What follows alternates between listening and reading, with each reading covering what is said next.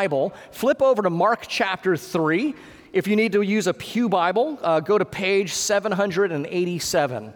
Mark chapter 3, particularly verse starting at verse 22. Now, while you're turning there, let me kind of ref- refresh you by way of context. This is a section where Jesus is being now confronted. And when we preach through this, we, Jesus was confronted by his natural family, he was confronted by his ethnic, kind of national family, and then he was talking about what the new family of God was being built, and it was being built on him. But in the midst of all that, you remember how his family was trying to lay claim to him, his national family was trying to lay claim to him, and Jesus was making the point. That's not how this works. You don't make demands upon me, I make demands upon you. In the middle of all that, however, he spoke to the scribes, and it was just a mic drop moment when he talks about, he's warning them that they're they're, they're, they're almost committing the unforgivable sin. And I said, look, I know that's something that, that some people are very interested in, but we're not going to deal with it today or that time. Well, today's that day. So, what I want to do is talk about this, this amazing, this interesting section of Scripture on the unforgivable sin. So, if you're in Mark chapter 3, I'm going to read it from verse 22 to 30, but most of our time is going to be spent in, cha- in verses 28 and 29. Here we go, verse 22 of Mark 3. And the scribes who came down from Jerusalem were saying, He is possessed by Beelzebul, and by the prince of demons he casts out demons. And he called, Jesus called them to him and said to them in parables, How can Satan cast out Satan? If a kingdom is divided against itself, that kingdom cannot stand. And if a house is divided against itself, that house will not be able to stand. And if Satan has risen up against himself and is divided, he cannot stand, but is coming to an end. Verse 27 But no one can enter a strong man's house and plunder his goods unless he first binds the strong man. Then indeed he may plunder his house. Truly I say to you, all sins will be forgiven the children of man, and whatever blasphemies they utter. But whoever blasphemies against the Holy Spirit never has forgiveness, but is guilty of an eternal sin for they had said, He has an unclean spirit. So here we have in these really three short verses, verses 28 to 30, one of the more shocking statements of Jesus. Of all the things Jesus says, this is one of those things that gives people great concern. Did, did gentle and kind Jesus, the very paragon of virtue and mercy, the very man whose name is associated with forgiveness, actually just say, that there is a sin that will never be forgiven, that there is something that can be considered an eternal sin. Now, maybe you just thought that this concept of the unforgivable sin was some kind of maybe uh, Christian urban legend or something, or an apocryphal doctrine that some angry church elders came up with to keep a wayward congregation obedient. No, the unforgivable sin we see here right in chapter 3. Maybe you might think, okay, this is maybe this is just Mark recording Peter because we know Peter's account is behind the Gospel of Mark, and Peter just happens to be one of these uh, over-the-top kind of speakers who get excited and he just threw something in there, but that's not really what Jesus meant. But if you look at the parallel passages in Matthew 12 and in Luke chapter 12, they both record Jesus talking about this unforgivable sin. This is in the Bible, so we need to talk about it because Jesus certainly brings it up.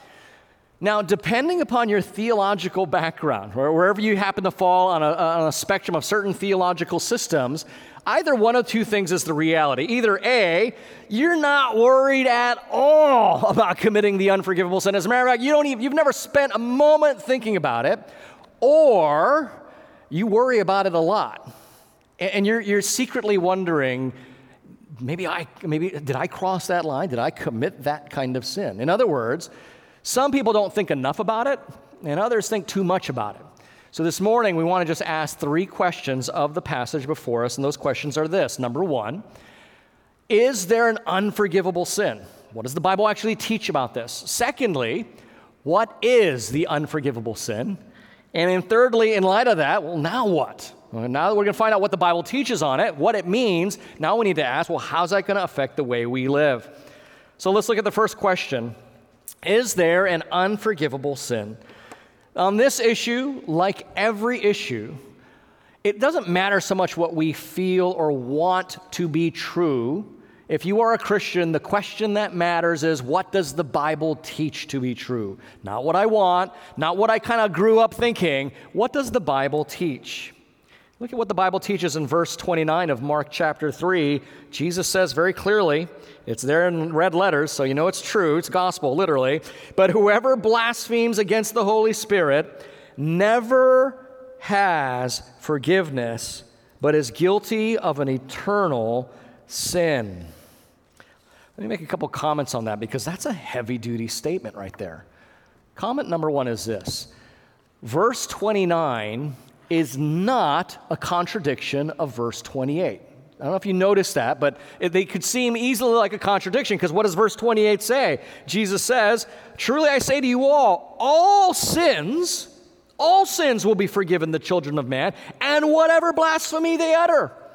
And then in verse 29, Jesus says, But whoever blasphemes against the Holy Spirit is not going to get forgiven.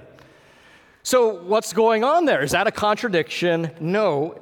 Verse 29 is not a contradiction of verse 28. This is kind of a common idiom. We, we actually speak this way a lot in our language as well, where you have a general statement which is directly followed by a specific exception to it. And we see this all through the Bible. So, as far back as Genesis 2.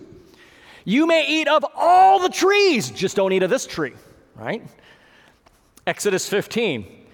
All, don't let any of the manna remain until morning. The manna that remains till morning, you need to burn it, right? Okay. What about Matthew 15 when Jesus says, I have only come for the lost sheep of Israel? Your faith is amazing. Let, it, let it be done to you as you desire. And he's speaking to a Gentile woman. So we have these three strong general statements immediately followed up by an exception. In other words, the force of the general statement adds to the special weightiness of the exception being illustrated. By making such a strong general statement, immediately followed by a specific exception to it, the accent and emphasis lay on the kind of gravity of the exception. So you can eat any tree, Adam and Eve, but not this one. Naturally, they think, well, what's wrong with that tree then? Right?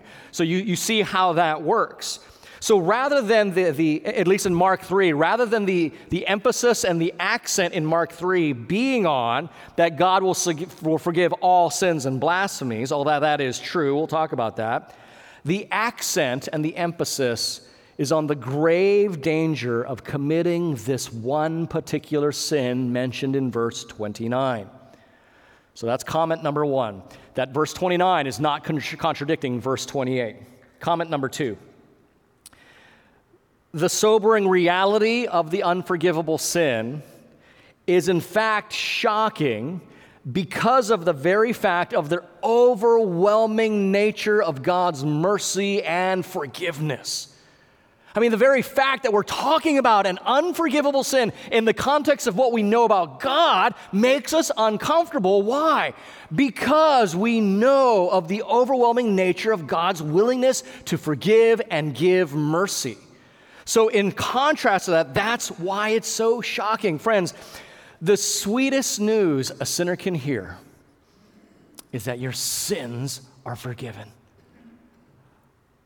That God no longer holds his sin against him, that he is freed from his chains, that he's released from his bondage, that the weight of their damnation has been completely and absolutely cast off. 1986 is when I, remember, when I felt that. 1986, when I was 16 years old, and I realized that I do not answer for my sins, nor will I ever. It was a mind blowing moment. Do you remember that? That's the greatest thing you could hear that no matter what I have done, I have been forgiven. I have been forgiven. And likewise, the worst news in the world is to hear that God will never forgive you. I mean, just the thought of that sucks the air out of the room, right?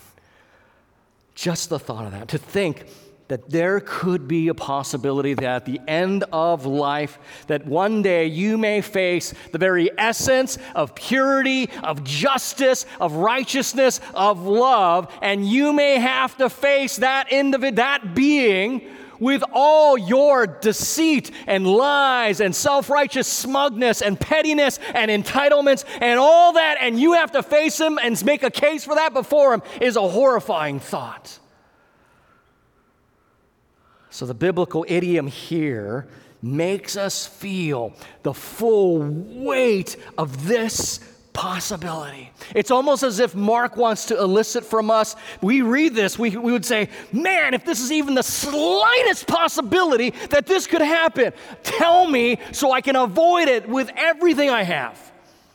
That's kind of the idea that I wonder if Mark and, and Matthew and Luke, as they're writing this and including that in, is wanting us to feel. So, so comment two is the, the, the, overwhelming nature of God's forgiveness is what makes this topic so shocking to us and so, so hard to wrap our minds around.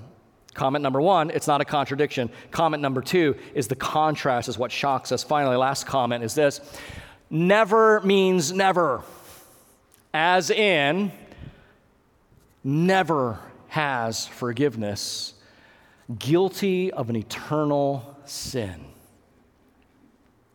Now, as hard as it might be, and I hope that it hasn't been the case for any of you, but it, it could be, as hard as it might be for, for you to hear someone say, and those hard words, I'll never forgive you, as hard as that is to bear, the fact is that you have other relationships, other people who will love you and show you grace and, and be in communion with you, right? And, and at the worst case scenario, at the end of all things, if that person was a Christian, one day that relationship will be restored, right? But when God says never to you, that is truly never. No other relationship will make up for that lack. There's no other love that can sustain or fulfill you if God tells you never. Never means never. This is what uh, John Piper says uh, on this passage. If all the mountains were wearing down at the rate of one millimeter every thousand years, blasphemy against the Holy Spirit will still be unforgiven when the face of the earth is as smooth as a billiard ball. That's heavy. Which is why I, I, had to find a picture where he's smiling to soften it a little bit there. Um, but to emphasize the point, if you look in the parallel account of this passage in Matthew chapter 12, verse 31 and 32, Jesus says that the sin against the Holy Spirit, to sin against the Holy Spirit in this way, has repercussions that you will not be forgiven in this life or the age to come. In this age is the actual wording of the text, or in the age to come. What that tells us is there is the possibility for someone to commit this sin here and now, and it will never be forgiven them this age or in the age to come. So, blasphemy of the Holy Spirit will never be forgiven. If, friends, if forgiveness is withheld for eternity, that means guilt is sealed for eternity. And what that tells us is that God is not neutral to sin. I know most of you already know that, but we need to make that statement. God is never disengaged on this topic. He will do one of two things with all sin either God will forgive it, or He's going to punish it, but He's not going to overlook it. He's not going to ignore it. He will never, ever be cool. He'll never be aloof, objective, or neutral when it comes to evil, rebellion, apathy, whatever word you want to use to describe sin's essence. God will never be standing on the side, casual about this situation. So, the clear answer to the first question is there an unforgivable sin? We see it in the text. If you're a note taker you can write down uh, this passage mark 3.29 write down luke 12.10 write down uh, Mar- matthew 12 31 32 they all record the same conversation. Each writer as usual adds a slight different emphasis or nuance but they all talk about so the bible clearly talks about an unforgivable sin so, this naturally will lead us to then to the next question well, if there is an unforgivable sin, what is the unforgivable sin, right? What is it? Now, the answer to this question is very simple because it's right there in the text, but understanding what it means is the tricky part. In each instance, and I talked to you Mark 3:29, Luke 12, Matthew 12, it clearly states that the unforgivable sin is the blasphemy of the Holy Spirit. That's very simple, so that's the answer. But what exactly does blasphemy of the Holy Spirit mean? That's the part that's not as simple that we need to tease out. So let's do that first. So it's very clear there is an unforgivable sin. All three synoptic gospels, Matthew, Mark, and Luke, say what the unforgivable sin is. It is the blasphemy or sin against the Holy Spirit. Now we need to find out what does that mean. Let's start with what does it not mean, okay? Blasphemy against the Holy Spirit does not mean that sometime in your life, in a point of despair or anger or frustration, you cussed out at God or you got really angry at Him, right? That, and now you feel like you've, you've committed blasphemy of the Holy Spirit. That is not what that means. If you come from a Catholic background, you may have been told once or twice, blasphemy, right? That, that's, that's not what that's getting at. Now, is it wise to be angry at God? No, it's not. Is it sinful to be angry at God? I can make a case to say, yes, it is. Now, I know in our cultural time, authenticity is the buzzword. And so, especially amongst younger believers, 40 and below, it can be kind of popular to say, well, I'm being authentic with God and I'm just letting my anger show, right? Well, just because other people are hanging off cliffs taking selfies does not mean that's a wise thing to do, right? In the same way, Yes, life is hard, there's difficulty, but being angry at God is like is foolishness and it is sin. But it's not blasphemy against the Holy Spirit. So it's not you got mad, you cussed them out, and, and you did things that you genuinely regret, and you feel like, oh no, I've crossed the line. That is not blasphemy of the Holy Spirit. Secondly, this blasphemy of the Holy Spirit or sin against the Holy Spirit is not your failure to win victory over sin in your life. Let me say that again. Blasphemy of the Holy Spirit is not a failure on your part to win victory over the sin in your life. On the one hand, we do want to teach the victorious Christian life that there is victory. I hope many of you have experienced that. But on the other hand, for the metric of your faithfulness to God be based on victory misses the point. That's more our cultural business idea of success than biblical theology. The key is you're seeking obedience, that you're trying, that you're submitting yourselves to the Lord. It's not a matter about getting the victory. Don't hear me wrong. Don't, don't hear me say that you don't need any change or growth in your life. That's not what I'm saying. I'm just simply saying the fact that you still have sin in your life is not evidence that you've blasphemed against the Holy Spirit, right? Thirdly, what it's not, it's not the fact that you struggle to obey the commands of God. John 14, 15, Jesus says, If you love me, you will obey my commands, right? The reality is, in a fallen world, on the one hand, the commands of God are light and easy. We take his burden upon us, his yoke upon us, because it's light. But on the other hand, those commands can be very hard especially depending upon your history, the, the, the amount of, of godlessness that you've lived, the sin against you. There's a lot of variables at play there. But simply acknowledging that blasphemy of the Holy Spirit isn't the fact that you find God's commands hard. That just means you're being really honest. Right? Can, can, we, can we put that on the table? That, that sometimes, th- this is the testimony to how much we're fallen in our sin. It sometimes seems like in this life that sin is like a bowl of caramel M&Ms and righteousness is a bowl of broccoli, right? You're like, oh, well, I know I gotta, I gotta choose the broccoli, you know, what I mean? because I'm a good Christian. Now, now notice what I said. It seems that way because what sin has done to us Sin is not a, bowl of caramel M&Ms, right? But so often we associate sin that way and we think being godly means eating the broccoli, right? Here's the reality. Sin has so blinded us and confused us that we, we actually do see what should be a, a bowl of maggot filled slime covered in a candy coating, we see it as something that's desirable, right? And we see what is life, joy, and pleasure as like greens right? But the reality is, as you grow in Christ, you begin to see sin for what it is, and you see righteousness for what it is, and then you want to choose that. But the process is hard, right? That's all I'm getting at.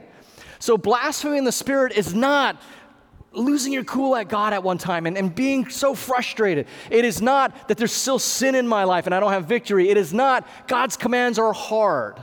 Those, those are not blasphemy of the Holy Spirit. So the question then is, well, what then is it? So I've got this, this working definition. I'm going to leave that up there so you can write it down or take a picture of it. And it's kind of mouthy. So I'm going to read it, and then we're just going to, everything I say from here on out is trying to unpack this. Um, here we go. Blasphemy of the Holy Spirit, a consistent and persistent rejection of the work of God in Christ, in Jesus Christ. This rejection shows itself in a denial in practice or profession of the saving reality and lordship of Jesus Christ. Wow, that's a mouthful. What do we mean? Let's unpack that. Draw your attention back to Mark's gospel.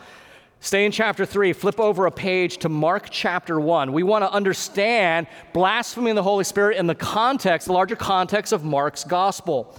So in Mark chapter 1, verse 7 and 8, as Mark is introducing the whole gospel narrative, he's talking about John the Baptist. And listen to what John the Baptist says.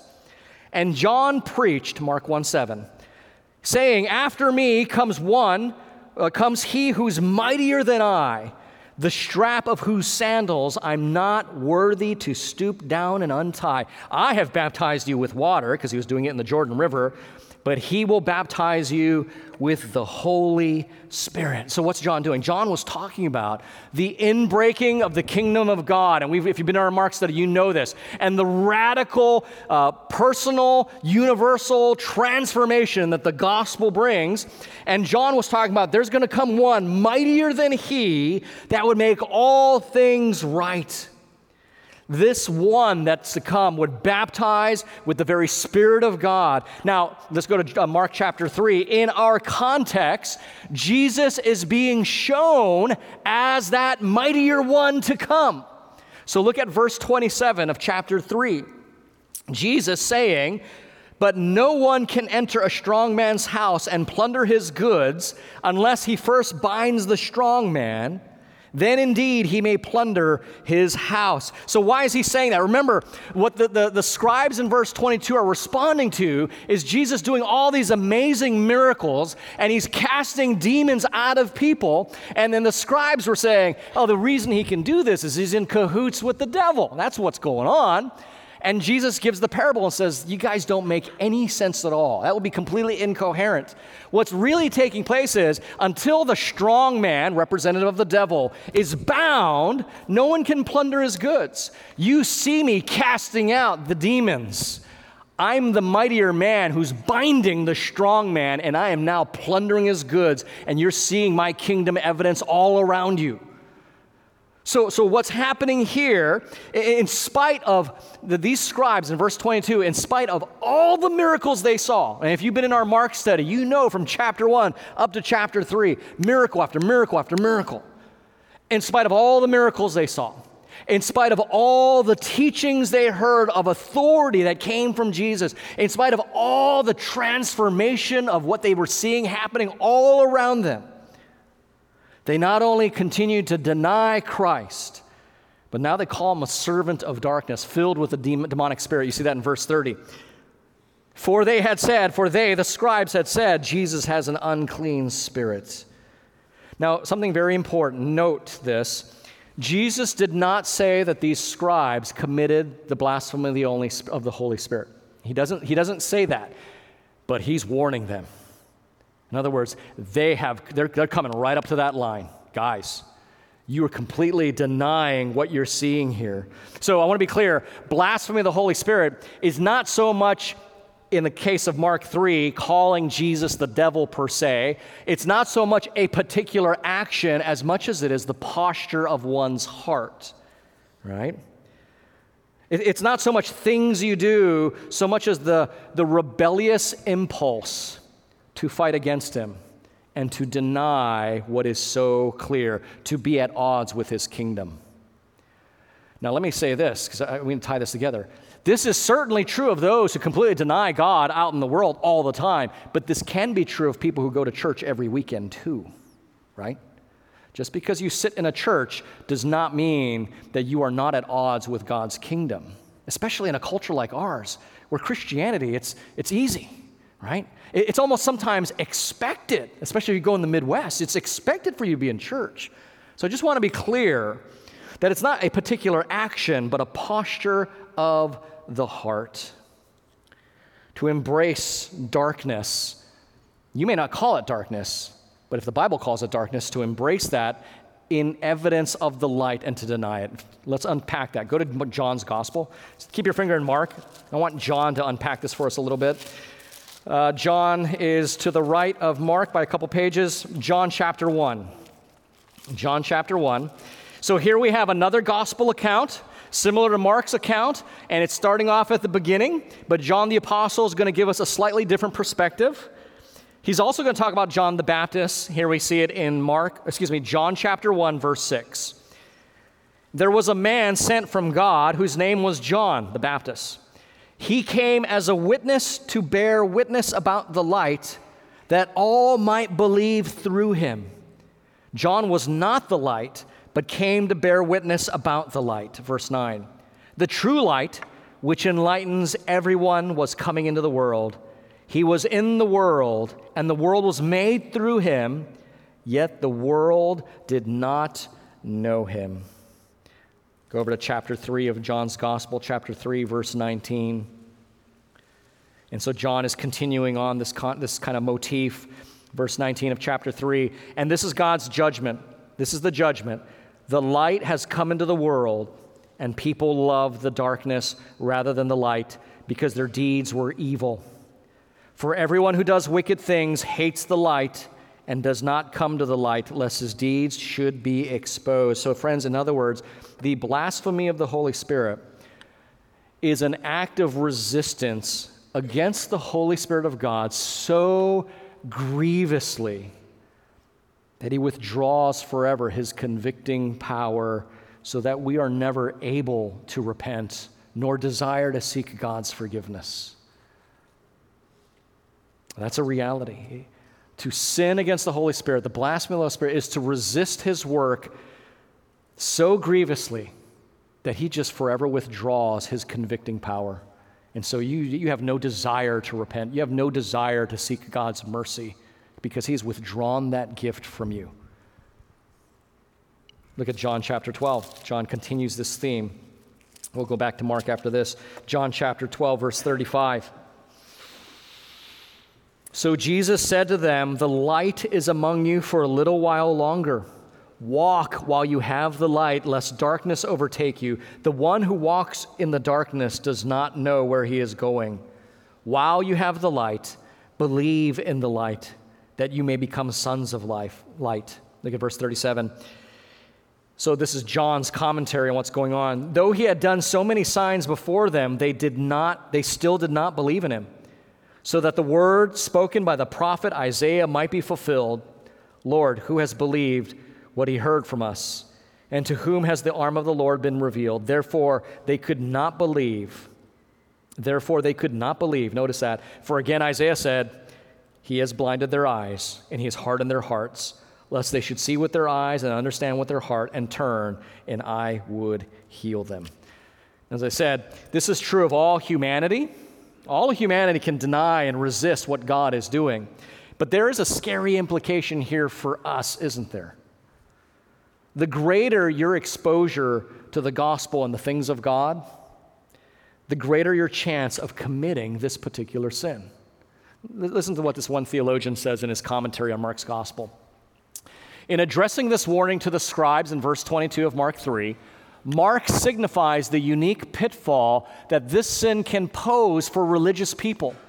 Sinners and tax collectors are less likely to commit this sin than are the learned, religious, and moral.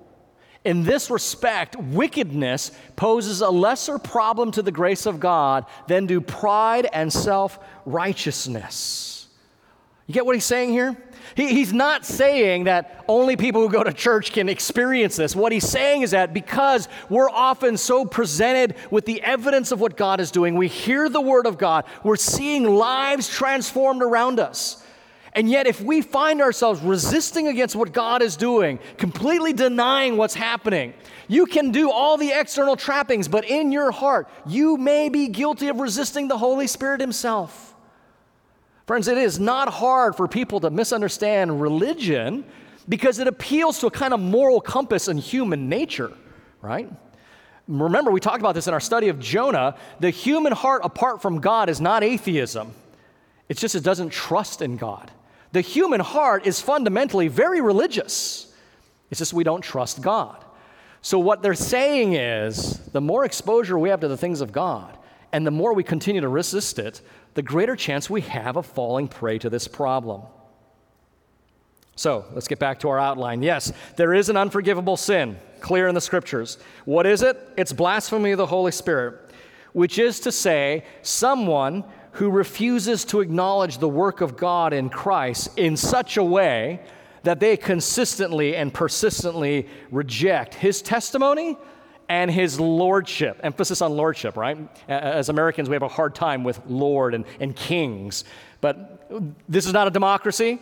King of Kings is not an elected title, right? So we, we, we, we deny him his lordship in our lives in such a way that the Holy Spirit no longer convict them and thus draw them to repentance and thus allow them to receive the free, merciful forgiveness in Christ. So let me button it up this way. In this sense, this person can no longer be forgiven for the same reason a crook will never find a cop. Okay?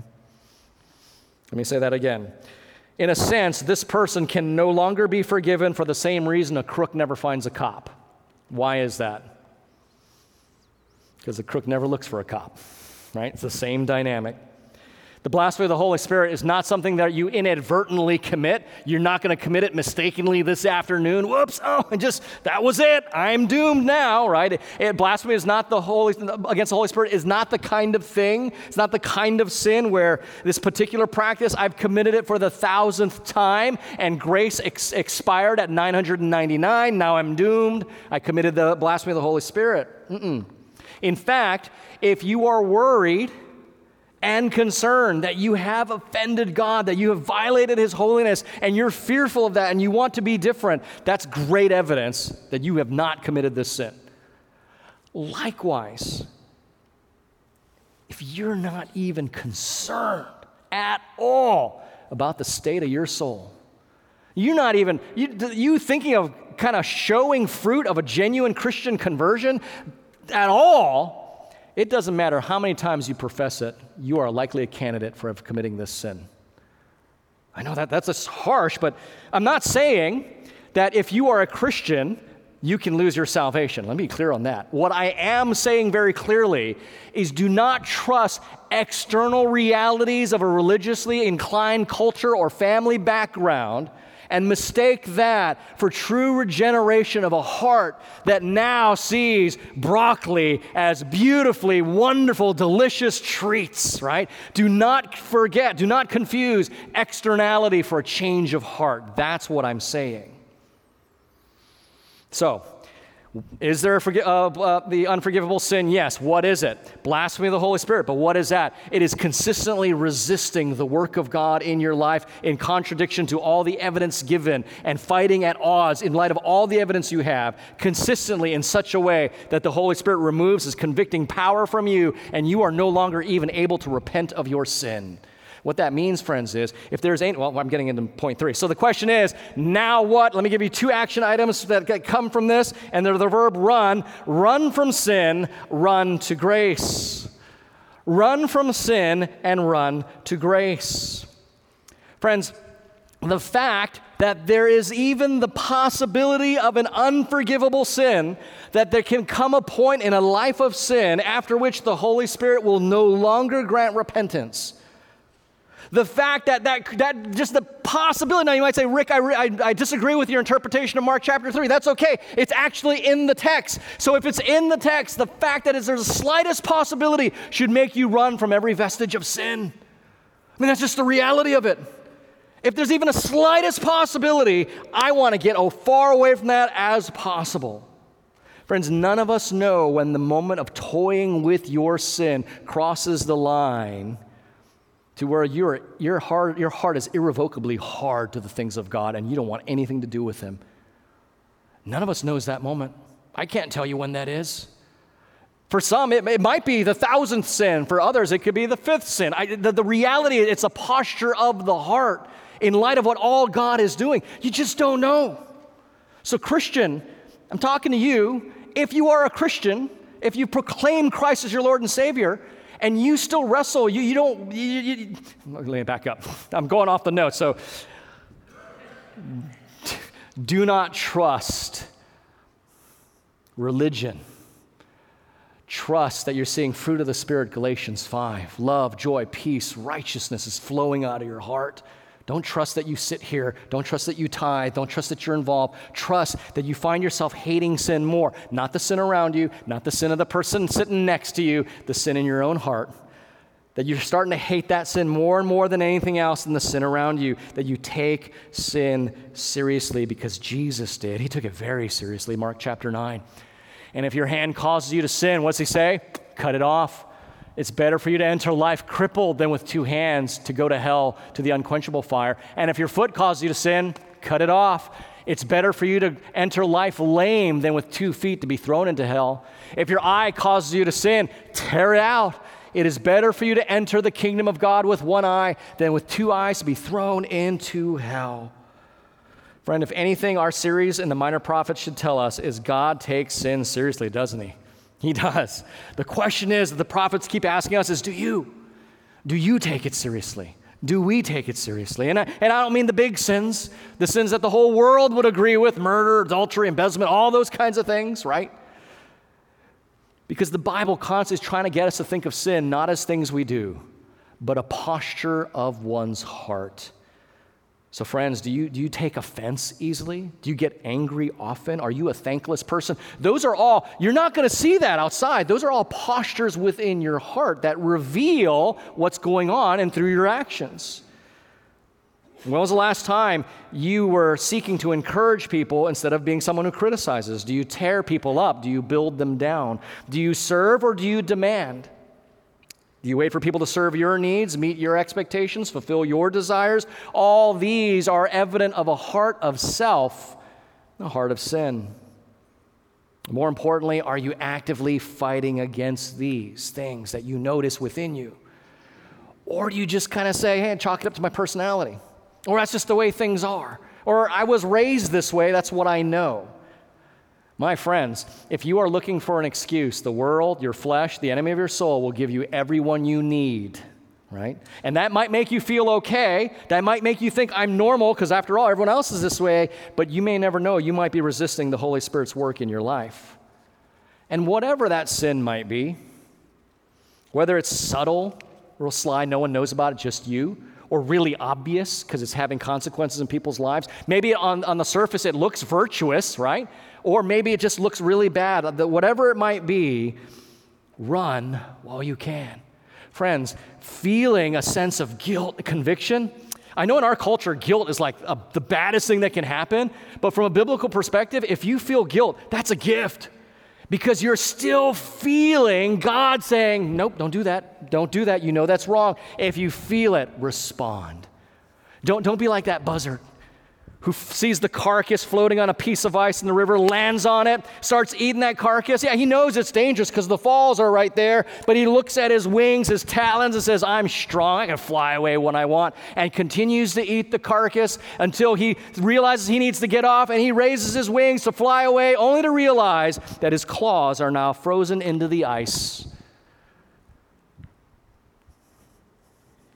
Neither in this age nor the age to come the Spirit of holiness has withdrawn itself from an arrogant sinner. Run from sin. Let's wrap this up. Secondly, run to grace. You've heard the warning, now hear the offer. Mark 3 all sins will be forgiven, and whatever blasphemies utter. 2 Corinthians 6, today is the day of salvation. Isaiah 55, seek the Lord while he may be found, cry out while he is near.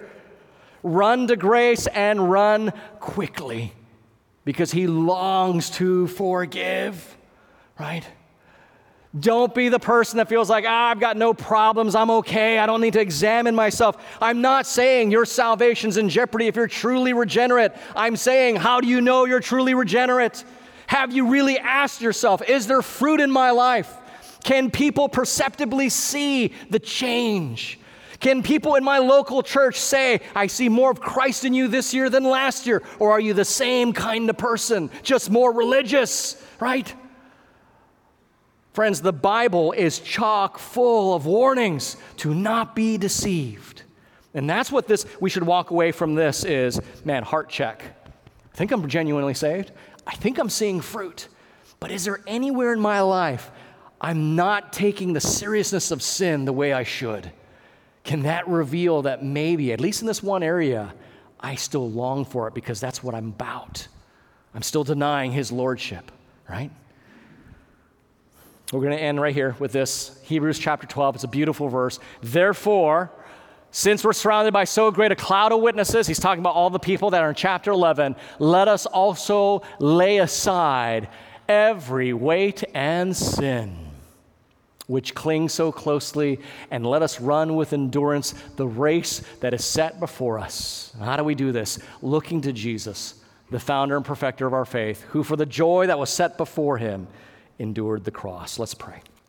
Father, we thank you for your word as the prophets, uh, Hosea said, your words sometimes cut us in two. And that seems like what's been going on the last several weeks as we studied the minor prophets and even Jesus' own words here in Mark 3. But Father, your warnings to us are an evidence of your love to us. Father, I pray that there isn't a single person in this room that might hear your spirit calling them to righteousness, to forsake foolishness. Lord, I pray that nobody would ignore that voice, that we would run from our sin and run to grace quickly. Father, that we would not be deceived and see sin as a bowl of, tr- of sweets and chocolate delights and see righteousness as something unpleasant, but that you would take the blinders off our eyes and you would help us to see that righteousness is sweet to the soul, Father, and sin is destructive. Only you can do that. Only you can do that. So we pray you would work powerfully in Jesus' name. Amen. Thanks for listening to this message from Christ Community Church of Laguna Hills. For more information and resources from Christ Community, visit us at www.ccclh.org.